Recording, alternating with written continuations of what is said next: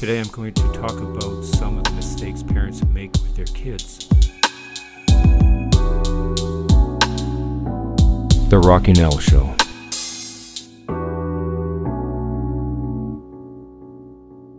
Just a disclaimer I'm not a child psychologist, nor am I attempting to portray one. This podcast is to help parents to guide themselves on how to get their kids to succeed in life and to have them understand that life is harder than they are led to believe. Although there are more ways parents screw up their kids, I selected 11 of them to talk about in this podcast. We as a whole need to give a valiant effort for our kids. And between TV, online media, any other websites out there, specialists, instructors, and the internet, there's no deficiency of nurturing counsel out there. However, incidentally, the absolute most natural ideas numerous guardians underestimate aren't right. Furthermore, you realize how to wreck your children. You'll do whatever conceivable to keep away from these mistakes. And now, here are the 11 of the biggest parenting no nos. Number 1. Rescuing your child. Do you ever see a mother bird not throwing their babies out of the nest? No. Many parents think but if I don't help them, they will fail. Yes, that's probably right. But what's wrong with that? There's no harm in being challenged and learning something. Number two, not letting your child face the consequences. If they leave their lunch, schoolwork, or gym clothes at home, don't bail them out. If they don't suffer the consequences of their actions, how are they going to become competent, functioning adults? Number three, keeping your kids from ever being unhappy. This is probably the biggest mistake parents make, especially moms.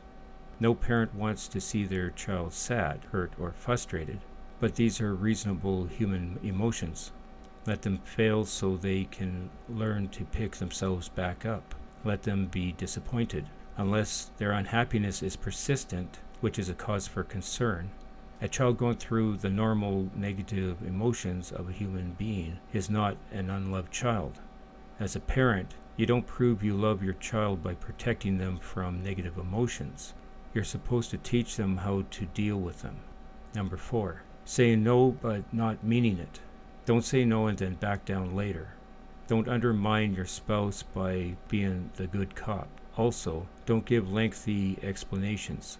There is no judgment or decision that's going to change a child's mind. Number five, offering bribes. Bribing your child to clean their room, brush their teeth, or do their schoolwork makes you look weak and encourages them to expect a reward for everything. Can you imagine a grown man who brushes his teeth and then comes to his wife expecting a reward? Number six, always putting your kid first. If your child tries to rudely interrupt while you and your spouse are talking to each other or someone else, say, Mommy and Daddy are talking right now. Go into the other room, and we'll let you know when we are finished.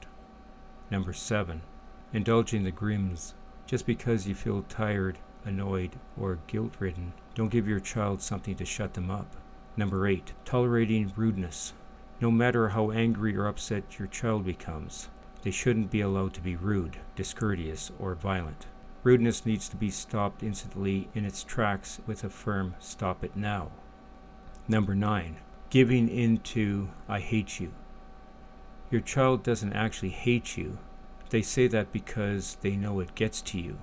Make sure your child knows that you are not going to change your mind just because he or she whines, pouts, throws a tantrum, and says, I hate you. If your child says, I hate you, lean down, look at them, and say, Really? That's it. Don't move.